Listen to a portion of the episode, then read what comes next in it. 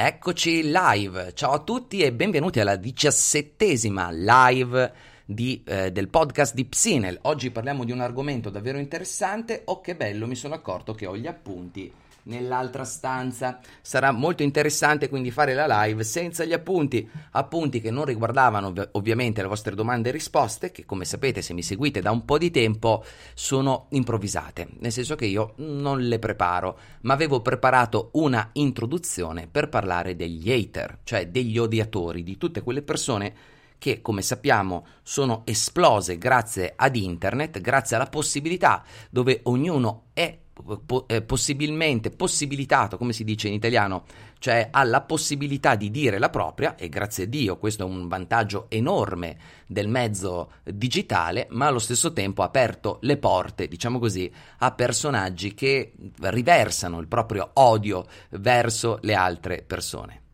Vai a prendere, vai a prenderli. Vado a prenderli, Susanna, dici? No, ma dai, te che ce la posso fare, ce la posso fare. Erano tre cosine, erano tre cosine in croce, per cui me le, me le ricorderò queste cosine. Eh, intanto grazie Susanna di essere qui. Fatemi sapere, intanto Susanna fammi sapere se si sente, come si sente e fatemi sapere se si, vi siete spostate. Grande, grande Eli. Vai, ti, aspe- ti aspettiamo. Ok, allora beh, siete già in due a dirmelo. Ok, vado, eh. Ve lo dico, sono andato a prendere gli appunti, ci metto un attimo.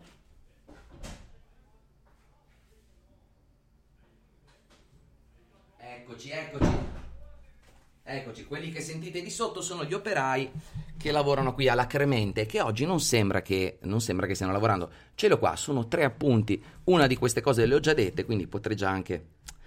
Ora, il punto è questo. Ormai lo sappiamo, internet è vero. Cosa significa che internet è vero?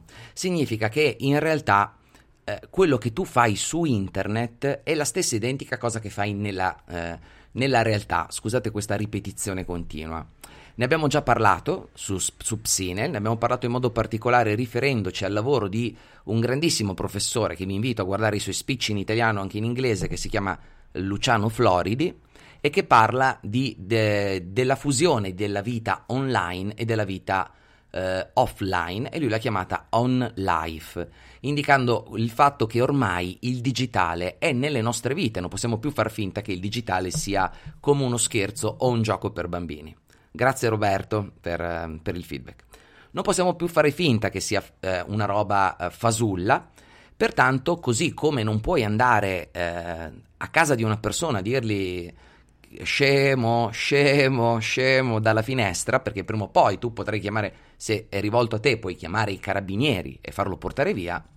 Allo stesso modo possiamo fare la stessa identica cosa online e infatti eh, fioccano denunce, ci sono litigi infiniti. Ora dovete sapere che da un po' di tempo a questa parte io, insieme a un gruppo di psicologi che sono quelli che probabilmente già seguite, quindi io, la dottoressa eh, Francesca Santa Maria Palumbo di Psicobenessere, Frenchy Therapy, lo psicologo del rock, Luca Mazzucchelli, eccetera, siamo stati tra virgolette presi di mira da una hater che tra l'altro era sempre qui presente insieme a noi nelle scorse vicende passate.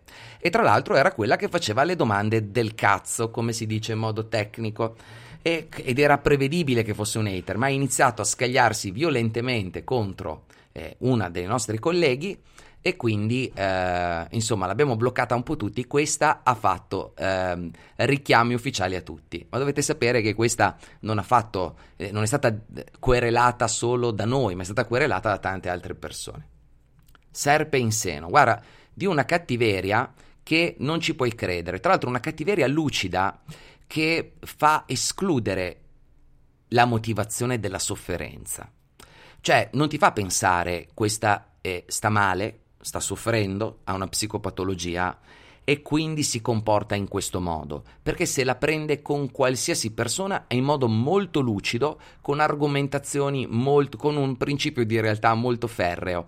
E quindi abbiamo un altro caso, un ennesimo caso, di cui abbiamo già parlato nel passato, per cui il fatto che tu magari possa avere una psicopatologia o comunque tu possa essere un po' fuori asse non ti consente di fare la stronza. Non so se riesco a, a spiegarmi bene. Cioè, le persone che stanno male non sono automaticamente cattive. Le persone possono essere, tra virgolette, incattivite dalla vita al di là del fatto che abbiano dei problemi psicologici, altrimenti la mia categoria, ok? So che qua mi ascoltate in molti della mia categoria, non potrebbe mai e poi mai difendersi.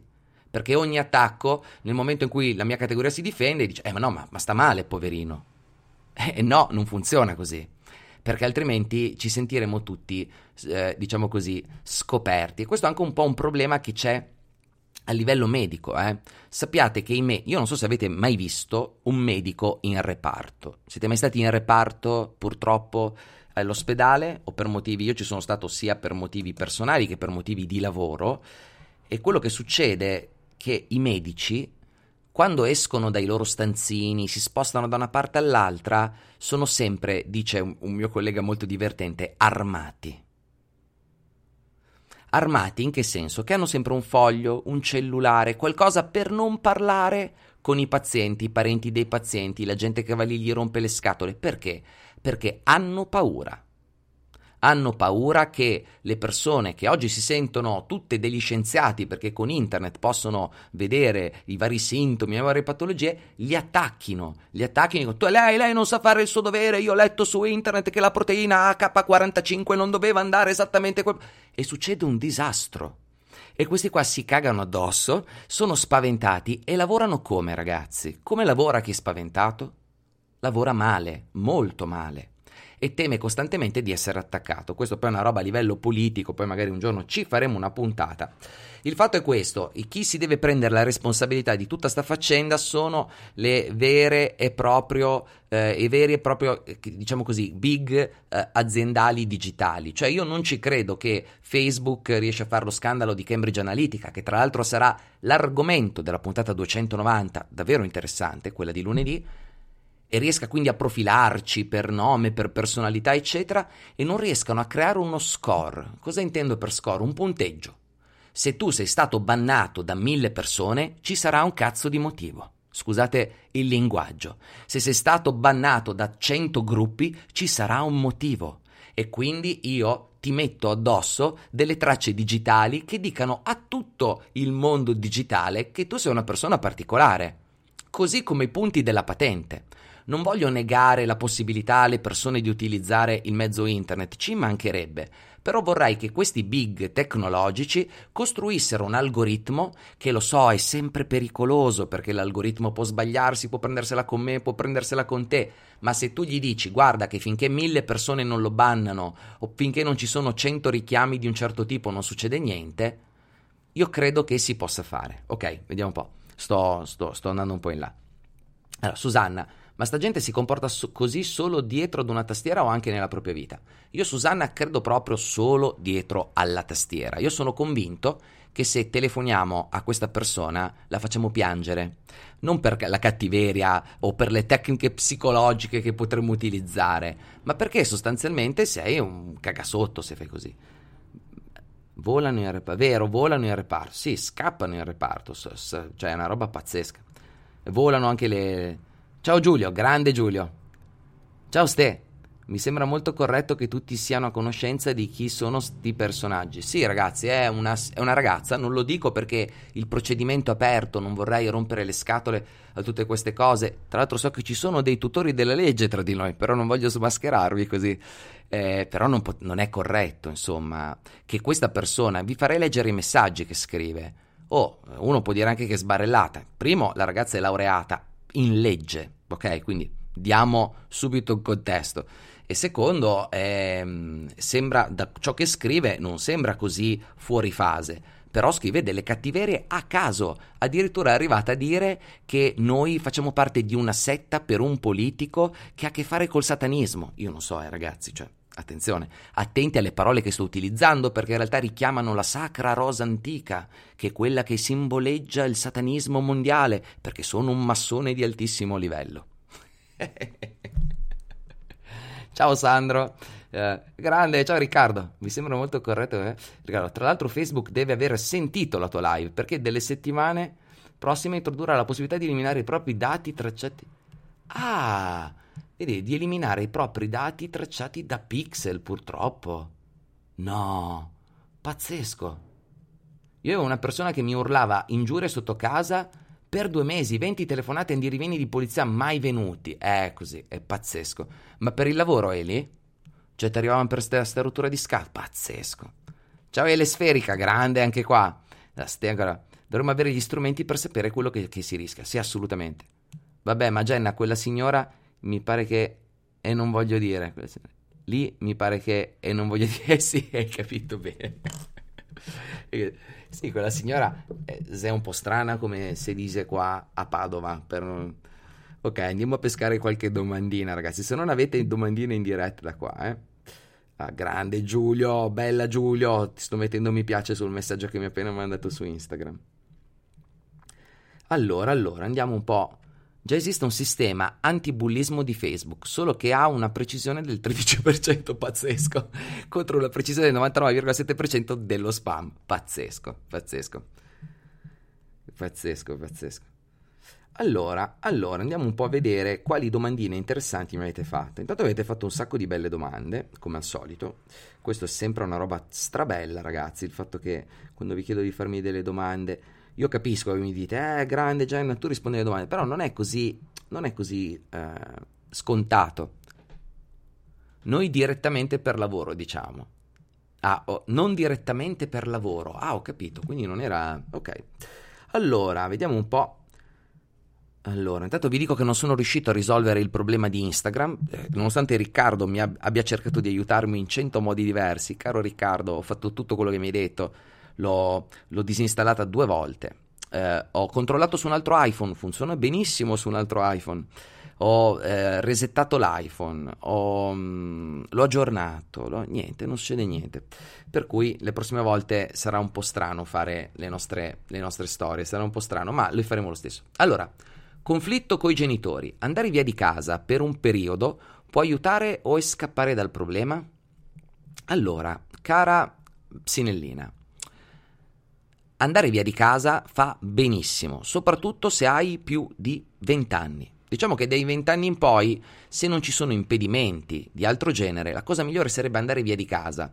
Un psicologo un po' estremo che molti di voi conoscono e al quale abbiamo fatto un'intervista dedicato altre puntate del podcast che in- insiste su queste tematiche è Giulio Cesare Giacobbe. Vi invito a leggerlo per vedere un po', secondo Giulio Cesare Giacobbe, du- cioè tutti i nostri problemi sarebbero legati ad una nevrosi infantile che ci lega costantemente a mamma e papà.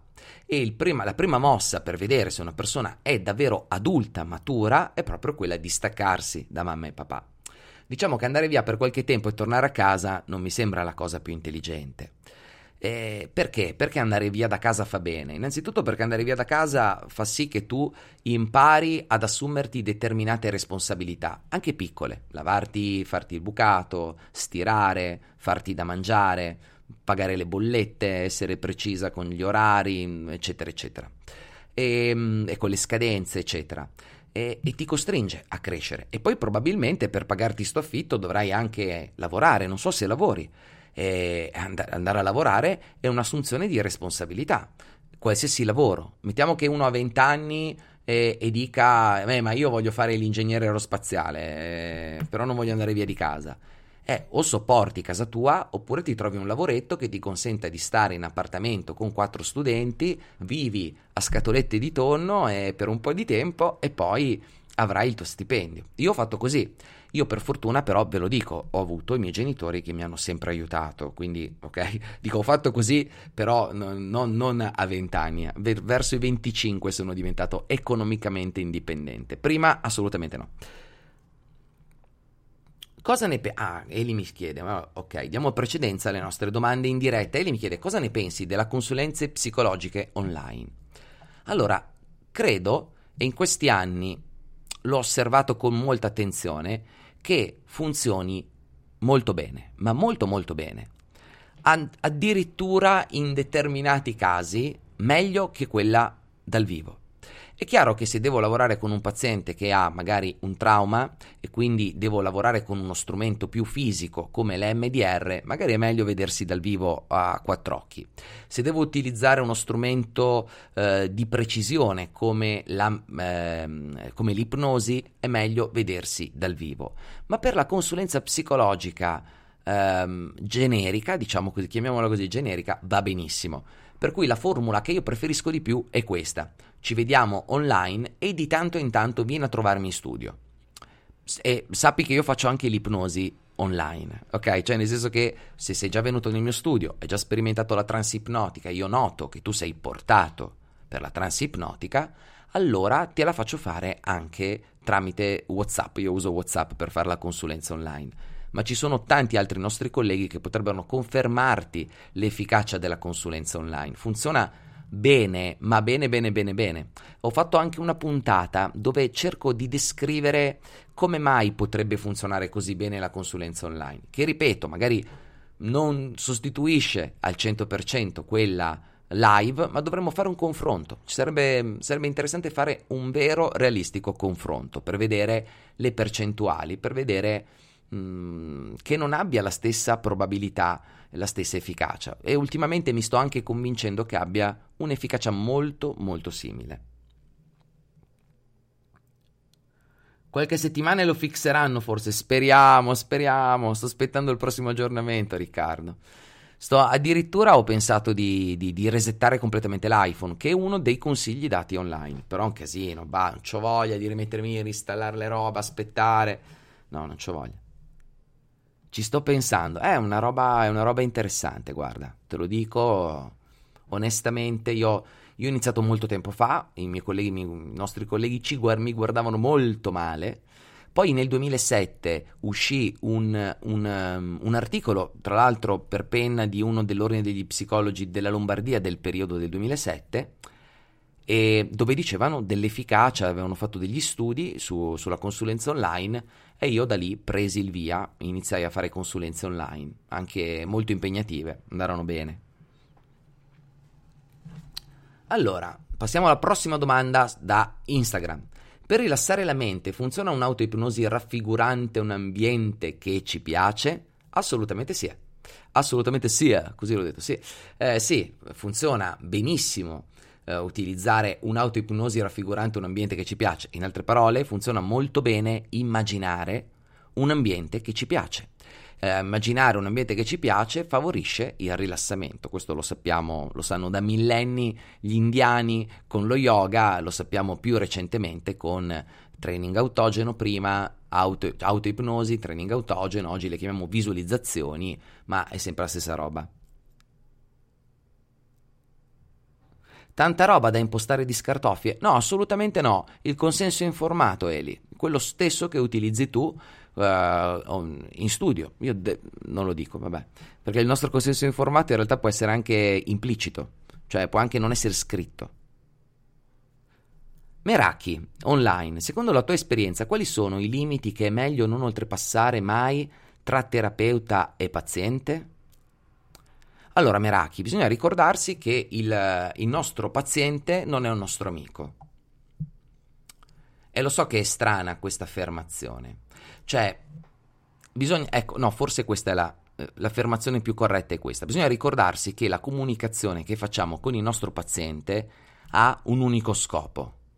Lo scopo di aiutarlo, non ha lo scopo di sentirci noi belli, intelligenti, superiori, non ha lo scopo di informare il paziente su quanto ne sappiamo, non ha lo scopo di indottrinarlo per mostrargli come dovrebbe pensare, ma come scopo principale quello di aiutarlo.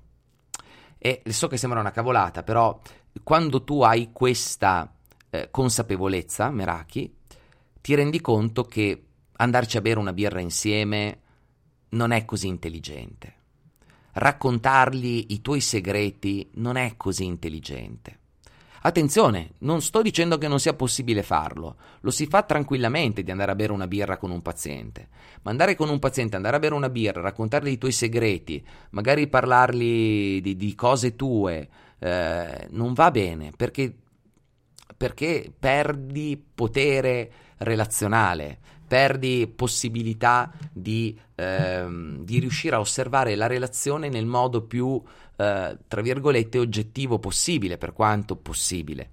Se invece tu ci vai a cena e questo ti, eh, hai capito, e questo viene a conoscenza delle tue idiosincrasie, eccetera, cosa che succede lo stesso in terapia, ok? Succede lo stesso in terapia, lo capisce lo stesso, il tuo paziente è intelligentissimo, capisce bene come stai, come non stai, eccetera, però è diverso. Infatti chi mi scrive, ma io non posso uscire con la paziente dopo due anni che è finita la terapia? Assolutamente no, cioè no, non si fa.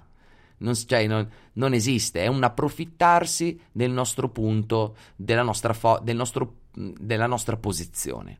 Chi fa il mio lavoro dovrebbe sapere che in quel momento è in una posizione top down, si chiama, in una posizione di potere, dove, potrebbe, dove le sue parole hanno degli effetti concreti e reali sulla mente di un'altra persona. Per questo non dovremmo essere come i freudiani completamente staccati dal paziente senza neanche dargli la mano, ma manco andarci a cena e neanche lontanamente avere delle relazioni. Ecco, penso che sia Sabrina Ciccarelli scrive a proposito di consulenze online, era molto interessante la puntata durante la quale descrivevi gli effetti neuropsicologici del contatto oculare attraverso lo schermo. Brava, è quello, di quello lì stavo parlando. Mi hai fatto riflettere molto e cambiare l'idea sull'argomento terapia a distanza. Brava Sabrina, era proprio quella la puntata che, che, che citavo poco fa. Sì, è, è incredibile quella dei ragazzi nelle risonanze magnetiche che guardandosi negli occhi eh, sapevano, cioè il loro cervello sapeva se era di fronte ad una registrazione oppure se erano eh, di fronte realmente alla persona. Pazzesco. Come reagire davanti a chi sproloquia con rabbia su migranti per sfogare le proprie frustrazioni? Oh mio Dio, che domanda. Stare lì sette ore e cercare di convincerlo con cretino? Non lo so, Giorgia. Eh, scusa, ecco ti ho detto il tuo nome, Giorgia, eh, cara Giorgia, eh, io vado avanti, nel senso che mi dispiace, eh, ogni tanto ho mia moglie che non riesco, a, non, riesco a, bloccarla, ehm, nel senso che mia moglie invece non, non, sopporta queste cose per cui si ferma ad argomentare, io personalmente vado avanti, non, non so quale sia il comportamento più corretto. Allora, Meraki mi scrive: Ok, grazie della risposta, Chiara, come sempre, grazie a te. Mi manca ancora tanto per diventare psicologa, ma l'argomento dei limiti mi interessa molto, soprattutto ora che con i social è più facile per il paziente entrare nella vita privata del terapeuta e viceversa. Bravissima Meraki. Vedi, io qui sui social mi comporto come ci si dovrebbe comportare al bar, anche con i pazienti. Qualcuno ci segue, ok? E mi segue spesso mi comporto con tutti in questo modo, ma soprattutto con quelle persone che prima mi seguivano qui e poi mi chiedono consulenza. Non è che tu mi segui qua, Meraki, ci diamo del tu, ci scambiamo due battutine in privato e poi vieni in studio e ti do del lei. E non ti do la mano e faccio finta di non conoscerti. E questa è un'assurdità che alcuni fanno, eh? Alcuni fanno. Invece, come dici giustamente, oggi le distanze sono brevissime, però bisogna sempre mantenerle. Così se un paziente, come mi è successo nel passato, se uno, io ve lo dico già, cioè se uno mi scrive, se volete consulenza con me e mi scrivete, ciao Jenna, questo è il mio numero, sto male, chiamami, ma campa cavallo che l'erba cresce, ok? Nel senso che mai e poi mai vi richiamerò. Cioè trattarmi come se fossi vostro cugino per chiedermi una consulenza, perché magari mi seguite, è sbagliatissimo. Ok? A meno che non ci sia davvero quel rapporto, cioè ci siamo già scambiati 50 messaggi in privato con quel tono e allora puoi utilizzare quel tono. Ma se non ci siamo mai visti e sentiti, però tu ti sei ascoltata ho ascoltato ore e ore eh, del mio podcast, cosa normale, con, che ti dà questa sensazione come di conoscermi, di, di, essere un amico, eccetera, e mi scrivi, capito, per una cosa professionale, come succede una volta al mese, hai capito? Oh, sto male, mi chiami? E come stai? Beh, come, cosa pensi che sia il mio lavoro? Eh, sapete, sapete, che c'è gente così, come c'è gente che mi bussa nello, a porta dello studio e mi dice buongiorno, io ho letto che lei riceve qui, sono venuta qua per farmi vedere. E eh no, non funziona, mica, un, poli, mica un, una, un pronto soccorso che arrivi e entri. È una battaglia persa, il cambiamento delle idee radicate sono dilazioni nel tempo, dilazionati nel tempo e spostati da una catena di emozioni particolari. Tu non potete di idee radicate sono dilazionati nel tempo. Sì, no, no, non riesco a capire bene, bene, bene a cosa ti riferisci, però, però sì, il cambiamento di idee radicate sono dilazionati nel tempo e spostati da una catena di emozioni particolari. No, no, non è chiarissimo. Allora, qual è il primo passo da compiere per aumentare l'autostima? Mi chiedono qua su Instagram, il primo passo da compiere per aumentare l'autostima è la consapevolezza. E avere davvero consapevolezza di quanto tu ti stimi e fare, essere molto onesti con se stessi. E quando si fa questo lavoro iniziale con l'autostima, cosa che tra l'altro stiamo sviluppando anche all'interno di Clarity, quando si fa questo lavoro sull'autostima è importante essere terrificantemente, che non si usa questo avverbio, ma avete capito, in modo molto pesante, onesti con voi stessi. Perché vi sembrerà strano, ma la vera autostima parte dall'umiltà, parte dalla consapevolezza di non essere Dio. Perché esistono due tipi di autostime. Un'autostima finta, dove io mi posso raccontare di essere Dio, ok? Un'autostima pompata, quella che in Oriente chiameremo ego, e un'autostima vera che si fonda invece sulle cose che fai e contemporaneamente con le radici ben piantate nel terreno. Per cui la prima cosa da fare è essere molto onesta con te stessa nella valutazione delle tue competenze. Quindi andiamo avanti con la prossima domanda che è qual è il modo, il metodo, la via migliore per avvicinarsi alla PNL? Ah, ma me l'hai già chiesto questo. Mm, mi hai già fatto questa domanda e ti ho risposto nella scorsa live camminata, ma la ripeto. Il metodo migliore per avvicinarsi alla PNL è praticarla. Praticarla significa vieni su Psinel, ci sono forse 100, forse 200 esercizi, provali. Provali su te stessa. E, e, poi vatti a ascoltare qualche mio vecchio, vecchia puntata, tutte le puntate sulla PNL per quanto vi riguarda sono molto belle, vai ad ascoltarle e da lì vai a pescare i libri che cito, le cose che cito, vai ad ascoltarle e provale. L'ultima cosa che devi fare, l'ultima, ma ve lo dico senza ombra di dubbio, è partecipare ad un corso professionalizzante in PNL. Ve lo ripeto, l'ultima cosa che dovete fare per imparare la PNL è andare a fare il practitioner e il master practitioner ok? Perché molte, molte, molte, molte volte è una perdita di tempo e di soldi. Ve lo dico da chi li ha fatti tutti e due, due volte, da chi gli ha insegnato in quei corsi, ok? Adesso mi ammazzeranno, qui, chi vive di quei corsi mi ammazzerà.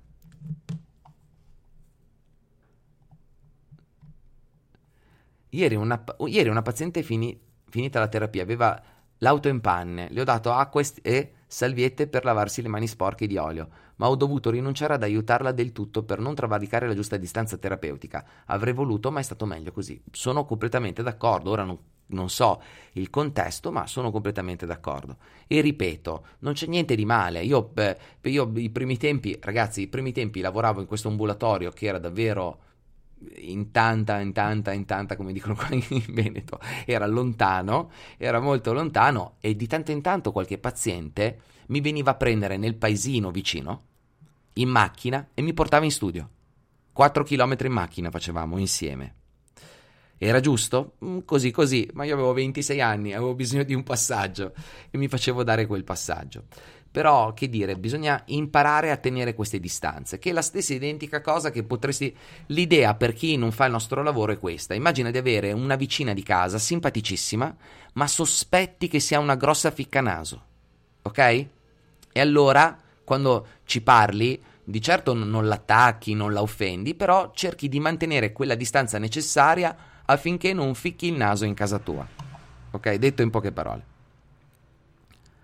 Poi forse dipende anche dall'età del paziente, certo con una persona molto giovane viene naturale comportarsi in modo più informale, entrare in relazione, almeno credo. Assolutamente sì. Assolutamente sì, io, dei, io un, avevo un paziente, terapia finita tanto tempo fa, tra l'altro lo rivedrò dopo tanti mesi perché so che è un po' in difficoltà ma per la scelta post-universitaria, anzi ti saluto grande Federico, spero che tu mi stia ascoltando, abbiamo fatto un bellissimo percorso insieme e Federico mi chiama Doc. entra, entra in, in, studio e dice ehi ciao doc come va? Tutto bene? Cioè abbiamo questo rapporto qua e parliamo come se fossimo due amiconi. Ma come se fossimo due amiconi? Mm? capite la differenza? come se fossimo due amiconi. Non siamo due amiconi. Nella terapia psicologica, mi scrive Sandro, quanto pesa e quanto è giusto utilizzare il proprio percorso di vita personale, aspetta cacchio, di vita personale, ciò che si è appreso sulla propria pelle, Conta tantissimo Sandro, però bisogna, però nella, però bisogna ricordare che nella terapia, che se vuoi fare davvero un buon lavoro psicologico, non ti devi basare su ciò che pensi sia corretto derivante dalla tua vita, ma devi basarti su ciò che pensi sia corretto nelle ipotesi terapeutiche che hai formulato e tali ipotesi partono da qualcosa che sai. Cioè, in altre parole, se io vedo eh, una paziente. E mi, se, mi ricorda, un, ti faccio un esempio molto concreto, una paziente la guardo in faccia e mi ricorda tantissimo una mia amica. E io sapevo che quando era piccola questa mia amica aveva dei problemi alimentari. E allora per eh, inferenza, diciamo così, molto banale, inizio a credere che anche lei abbia problemi alimentari. E allora mi faccio, faccio, tutti dei giri di parole perché in realtà sospetto che abbia dei problemi alimentari, ma non supportati da eh, sintomi clinici, quindi non è magra, non è eccetera eccetera, però nella mia testa si presenta costantemente questa cosa. Devo stare attento a non intraporre tra me e il paziente l'esperienza della mia vita in modo eziopatogenetico, cioè nel senso, scusate le parolacce, ma in modo da credere che quello che io ho vissuto nella mia vita possa aiutarmi a comprendere davvero la sua patologia. Detto questo, più esperienza di vita ho, più sarò un bravo terapeuta. Ok? Cioè, quindi non c'è scampo a questo. Eh, la Valeria Ogazio diceva sempre: ehm, più tardi eh, diventerai psicoterapeuta, meglio sarà perché avrai più esperienza di vita. Ed è verissimo. È chiaro, ragazzi, quando a 26 anni facevo terapia, eh, capito, ho fatto tera- non terapie, ma quasi terapie di coppia a persone che ne avevano 50, mi vergognavo come un ladro, no? Quasi a dire, hai capito, sto facendo, sto cercando di, tra virgolette, insegnare delle cose a delle persone che ne sanno molto più di me su questo campo, ok? Però ricordiamoci che, insomma, i corsi prematrimoniali chi li fanno? Chi li fa i corsi prematrimoniali? Gente con un'esperienza millenaria della famiglia. I preti. Giusto, la, la, sparo un po' così, eh? La sparo, sparo un po' di qui e un po' di là, però capite che... Scrivo in maniera ambigua perché così la gente nel dubbio mi dà ragione senza ottimo, ottimo Riccardo. Allora, Jenna, vorrei capire la differenza tra... Aspetta che tra se, io, superio, inconscio, ego, alcuni mi sono chiari, altri meno. Ok? È molto... E allora la differenza più difficile, caro Giulio, è tra io e sé. Ok? L'io sarebbe un'istanza psichica, una parte psichica identificata prima dai filosofi precedentemente, da Kant nel particolare, e poi successivamente ripresa da, eh, da Freud, un'istanza psichica che, tra virgolette, potremmo dire essere la consapevolezza. Quando, tu, quando io ti chiedo chi sei e tu mi rispondi io mi chiamo Giulio, quella persona che parla e dice io sono Giulio e che va alla ricerca di tutte le informazioni che ti dicono che tu sei Giulio è il tuo io, quella che oggi chiameremo memoria autobiografica. Però questa memoria, autobiogra- ah, questa memoria autobiografica non è solo composta di, dell'idea di Giulio, ok? Seguitemi per qua c'è il passaggio molto particolare. C'è anche la sensazione di essere Giulio. E quella sensazione totale di essere Giulio, insieme all'idea di essere Giulio, la chiamiamo sé. Attenzione ragazzi, eh, perché altri psicologi la definiscono in modo un po' diverso. Questa è la differenza tra io, che sarebbe un'istanza psichica, esclusivamente psichica, e il sé, che è un'istanza, potremmo dire, psicosomatica, che ha all'interno anche l'aspetto somatico. Quindi differenza tra io e sé. Invece all'interno di quella che potremmo chiamare seconda topica di Freud, perché Freud fa diverse topiche, topic eh, significa topica, significa luogo, cioè cerca di creare una geografia della psiche umana e nel creare la geografia di questa psiche umana all'inizio crea conscio, inconscio, poi crea conscio, preconscio e inconscio e poi crea la distinzione più famosa tripartita che si chiama io, superio e es. Eh, ma manca, manca, questo termine qua per capire bene la tripartizione freudiana, che è la stessa di, dell'auriga di Platone, dei cavalli bianco e nero, eccetera. Per Freud all'interno di noi ci sono queste tre parti, diciamo così, c'è una parte profondamente inconscia che, viene, che rappresenta tutti i nostri istinti, la parte che non conosciamo, il rimosso, la parte animalesca, sessuale, in cui ci sono tutte le schifezze del genere umano, tanto che lui la chiama in tedesco es, che significa esso, lui, egli, no? Per dire è un'indicazione, quella parte lì che io non conosco a tal punto che devo chiamare egli, devo chiamarlo come un oggetto esterno. ed è questa parte qua che, rap- che, che nasconde tutte le tue vere pulsioni. Questo secondo Freud, eh, ovviamente. Dall'altra parte, questa parte qua si deve scontrare con ciò che tu impari sulla morale del mondo, l'interiorizzazione di quella che Freud dirà l'interiorizzazione del padre, delle leggi, delle regole, che si chiama superio. È chiaro che S e superio non vanno per niente d'accordo, no? Perché nel momento in cui tu vedi una bella femmina e dici adesso quella lì vado lì e me la faccio, poi c'è superiore che dice no, non si fa, devi fare, adesso quello lì vado lì gli spacco la testa, no, non si fa. E in mezzo chi c'è? In mezzo c'è il povero io, che come un cocchiere deve tenere a bada questi due cavalli, uno che scalpita in continuazione, il l'es, e l'io, eh, scusa, e il superio che invece ti dice quello che dovresti fare. Cosa dice Freud? Che la cura terapeutica è di spostare eh, dove c'è l'es, ci dovrà essere l'io. Ciao Giorgia. Mi sono spiegato bene? Ho detto un sacco di robe perché una risposta e sappi che non è completa la risposta, però è solo per darti un. Io racconto mie piccole esperienze, ma capitate, diciamo, ovvero un po' variate. Sì, anche, anche io, Eli, eh, io racconto tantissimi fatti miei ai miei pazienti, tanto che delle volte li vedo che.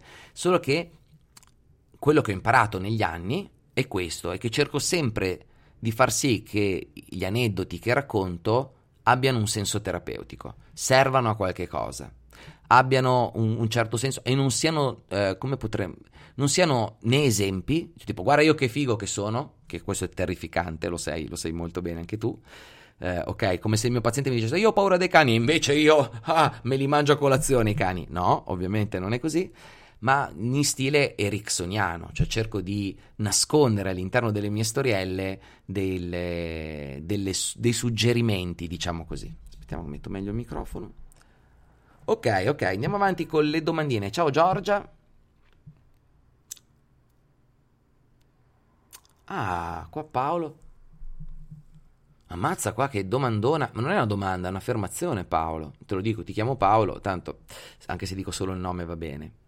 Eh, perché non è facile essere il partner di un borderline? Hanno dei pregi? Io non riesco a trovarne. Allora, se, se, già tu fai la risposta, fai la domanda e mi dai anche la risposta. Quella sei già la risposta. È chiaro che i borderline hanno dei pregi, ma il borderline, diciamo, è difficile stare con un borderline perché il borderline ha un problema traumatico proprio nell'attaccamento, nel suo, potremmo dire, sistema di attaccamento, per cui lui non si fida di te, diciamo in poche parole, e ogni parola che tu dici viene, può essere vista come qualcosa di negativo. No, il borderline è quello che in studio tu gli dici Ah, come la vedo bene. Perché la scorsa seduta non stavo bene? Ah, mi sta dicendo che sono ingrassata, dottore. No, no, guardi, non volevo dire questo. Ah, non voleva dirlo, quindi voleva dirlo, eh? Il borderline è questo. Cioè, è una persona molto difficile con cui avere a che fare, però non è, eh, ok? Non è come dici tu, caro. Vediamo un po', aspetta che ti ho già perso. Caro Paolo, non è che non riesci a trovarne, hanno dei super pregi, no? anche perché tutti siamo un po' borderline in determinate situazioni. Sei stato chiaro anche se sono concetti complessi. Grazie Giulio. Allora, qual è la differenza tra ipnosi, EMDR e psicoterapia, tra virgolette, brava, mi scrive normale? Anche qua è molto difficile. Allora, immagina che la psicoterapia sia come suonare la chitarra. Con la chitarra tu puoi fare diversi generi, puoi fare il jazz, il rock, il metal, il classico, ma lo scopo finale di tutti questi generi è più o meno simile, cioè quello di trasmettere dei messaggi, delle emozioni, delle sensazioni all'altra persona. La stessa cosa vale per l'MDR, l'ipnosi e la psicoterapia. Storicamente hanno tutti dei legami molto forti, proprio come la chitarra. La chitarra è uguale, è uguale in tutti questi contesti che ti ho che ti ho delineato, però viene utilizzata in modo molto diverso in base al tipo di musica che stai suonando. Per cui la psicoterapia è eh, un processo che può essere fatto in cento modi diversi. Può essere fatto attraverso l'ipnosi, attraverso l'MDR o attraverso una semplice chiacchierata, però con una teoria alle spalle. Ad esempio, la teoria cognitivo-comportamentale che va a indagare quali sono i pensieri disfunzionali. Faccio degli esempi ba- banali. La ter- terapia sistemica che va alla ricerca di dove sono i problemi all'interno della famiglia, tra le persone, non nelle persone la terapia, l'approccio costruttivista che vede eh, il fatto che tu costruisci il mondo in un determinato modo, quindi analizza come tu costruisci il mondo e da questo, questo tu lo puoi fare parlando oppure puoi farlo direttamente con l'ipnosi, quindi fai vedere alla persona che il suo mondo è costruito attraverso l'ipnosi, oppure se ha dei traumi puoi usare l'MDR. L'MDR ad esempio è, è imparentato con l'ipnosi perché i movimenti che si fanno sono simili a quelli dell'ipnosi. Alcuni dicono che è ipnosi, ma per quanto mi riguarda non è ipnosi. Diventa tutto più... Grazie Susanna, mi piace quando dai le spiegazioni attraverso degli esempi. Grazie. E, ehm, e la, la, differenza è, la differenza è molto labile in realtà, perché uno psicoterapeuta che ad esempio utilizza esempi eh, metaforici, eh, utilizza frasi eh, poetiche, io le chiamo quelle da bacio perugina in, in, in, studio, eccetera, in realtà sta alterando la coscienza del paziente, quindi in parte utilizza gli stati modificati di coscienza, in parte usa l'ipnosi. Quando il, il, il terapeuta fa parta, parlare il proprio paziente del proprio problema e magari gli chiede di andare a individuare la parte più, cat- più brutta del suo problema, sta utilizzando qualcosa, una modalità di concettualizzazione del caso clinico del tutto simile a quella dell'MDR, ma non sta facendo MDR.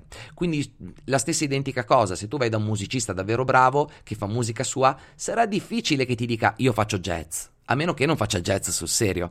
Oggi il musicista ti dice: Guarda, io faccio una roba molto particolare, c'è dentro un po' di jazz, un po' di rock, un po' di classico, un po' di fusion, ed è così la psicoterapia. Allora, Riccardo, ho quasi finito la trappola della felicità. Oltre al super contenuto, devo dire che Harris è veramente fenomenale nella scrittura. Molto perso- è vero, un copywriter, eh, Harris, è davvero bravo. Metafore, analogie, domande, risposte, aneddoti. Sono completamente d'accordo, Riccardo. Tra l'altro, ti invito a leggere anche quello del suo maestro di Steven Hayes, che si chiama Se il mondo fa schifo, scappa, una roba del genere. Se il mondo crolla, fuggi, una roba una roba del genere, che fanno tutti parte della stessa scuola, che dà un'enorme importanza al linguaggio e alle metafore, alla comprensione. Ragazzi, le metafore hanno un potere pazzesco, no? Cioè, delle volte io uso una metafora sul mio paziente e il mio paziente mi dice, dottore, io ma- magari uso la metafora a, a fine luglio, c'è tutta una vacanza, magari ci vediamo due mesi dopo, ci vediamo inizio ottobre, e mi dice, sono stato abbastanza bene, ma la cosa incredibile è stato che ogni volta che avevo il problema mi veniva in mente la sua metafora. Pazzesco, no? Gli esercizi che propone nella trappola vanno fatti sempre eh, dipende quali, Susanna. Dipende quali. Io adesso non è che mi ricordo a memoria tutti gli esercizi della trappola della felicità, però ti direi di sì, perché sono tutti esercizi molto easy. Tutti esercizi molto easy. Diciamo che eh, ciò che bisogna fare con l'ACT, eh, l'ACT si nutre di metacognizione, della capacità di renderci conto che ciò che stiamo pensando sono solo pensieri. Ecco, questo esercizio va fatto costantemente, ma il metodo migliore per farlo, lo sai, lo conosci bene, Qual è il metodo migliore, Susanna, per riconoscere che i nostri pensieri sono solo pensieri? Jodorowsky lavora direi solo per metafore, magnifico anche se esagerato spesso. Sono completamente d'accordo, Eli. Jodorowsky lavora solo con effetti metaforici, però bisogna stare attenti, bisogna stare molto attenti. Qua si fa Qua, e qua finiamo, finiamo, mi sa che finiamo qua la puntata con questo, con questo ragionamento perché è lunghissimo in realtà. Brava, brava, brava Susanna, la meditazione, grande, è risposta bravissima. Ehm, allora, torniamo a Jodorowsky, che io ho adorato, io ho letto quasi tutti i libri di Jodorowsky, però cosa c'è? C'è un però, questo però viene da, dall'utilizzo della forma. Ora dovete sapere che la psicoterapia, potremmo dire, si divide in due modalità tecniche sostanziali modalità di processo, modalità di contenuto. Modalità di processo ci dicono che se tu riesci a modificare così bene la forma del pensiero, dell'ideazione, dell'emozione del, nostro, del tuo paziente, attraverso la pura forma cambi anche il contenuto. Quindi attraverso processo, forma, cambia anche il contenuto. Altri invece ti dicono no, guarda che è tutto contenuto, come ad esempio la psicanalisi, è tutto significato. Tu devi cambiare il significato, il significato a sua volta cambierà la forma del pensiero, il processo. È, è, è, sono vere entrambe queste due asserzioni. C'è stato un periodo, in particolare i primi anni 2000, nel quale c'è stato una, un boom del processo. Perché? Perché il processo è un po' quello che ha fatto prima scherzando Riccardo. Ha detto scrivo in modo complesso in modo che la gente non capisca. Il processo fa questo, ha questa magia, il fatto che tu possa parlare del nulla per far scattare dei processi e quindi agli occhi di chi non capisce queste cose sei un genio. Esempio, esempio concreto, torniamo alla PNL. Un esempio concreto sono i, i, i, corsi dal vivo di Richard Bandler. Non quelli di adesso, ripeto, quelli degli anni 90, li trovate anche, c'è 30 Years of NLP, la trovate online, gratis, se non sbaglio c'è tutto intero. 30 anni di PNL, dove Bandler non fa altro che raccontare storielle divertenti. E che cosa ti dice? ti dice che in realtà, mentre ascolti le sue parole, stai cambiando. E un po' è vero. Anche adesso, mentre ascolti le mie parole, se qualche concetto nuovo ti nasce nella testa, ti sta facendo bene questo piccolo racconto, anche se non parla esattamente di te. Non parla cioè del tuo contenuto, ma parla di un processo. Quindi io posso prendere la struttura di un processo, replicarla identica e avere degli effetti, quello che si chiama isomorfismo metaforico. Ma purtroppo non funziona sempre, c'è anche bisogno di un'analisi più approfondita. Scusate, eh, è molto complesso questa cosa che vi sto raccontando. L'arte della supercazzola, sì, ma l'arte della supercazzola che riesca a indirizzare davvero.